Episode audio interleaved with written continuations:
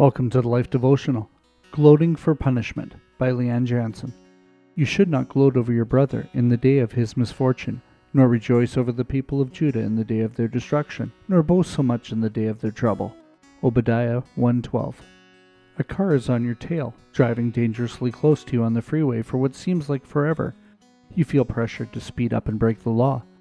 Finally, the lane next to you opens up and the car rushes into it. The driver speeds away recklessly. Further down the road, you see that same car again, only this time it's parked on the shoulder. A police officer talks to the driver through the window. How do you react? It would be understandable if you had an extreme sense of satisfaction, joy even. The driver got what was coming to him. It's poetic justice, a natural consequence for his kamikaze antics. But this kind of gloating is exactly the kind of behavior about which Obadiah warned the Edomites. Edom and Israel had a contentious history. They were two nations that descended from twin brothers, Esau and Jacob. Given their common ancestry, you would think Edom and Israel would be more connected and gracious to one another. In fact, it was the opposite.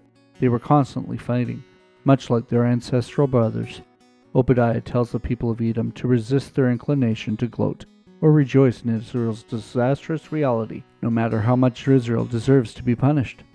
The truth is, every person is made in the image of God, even those in this world who are callous or cruel. Are you reveling in the destruction of others, or are you using these opportunities to show compassion, grace, and forgiveness? A prayer for today.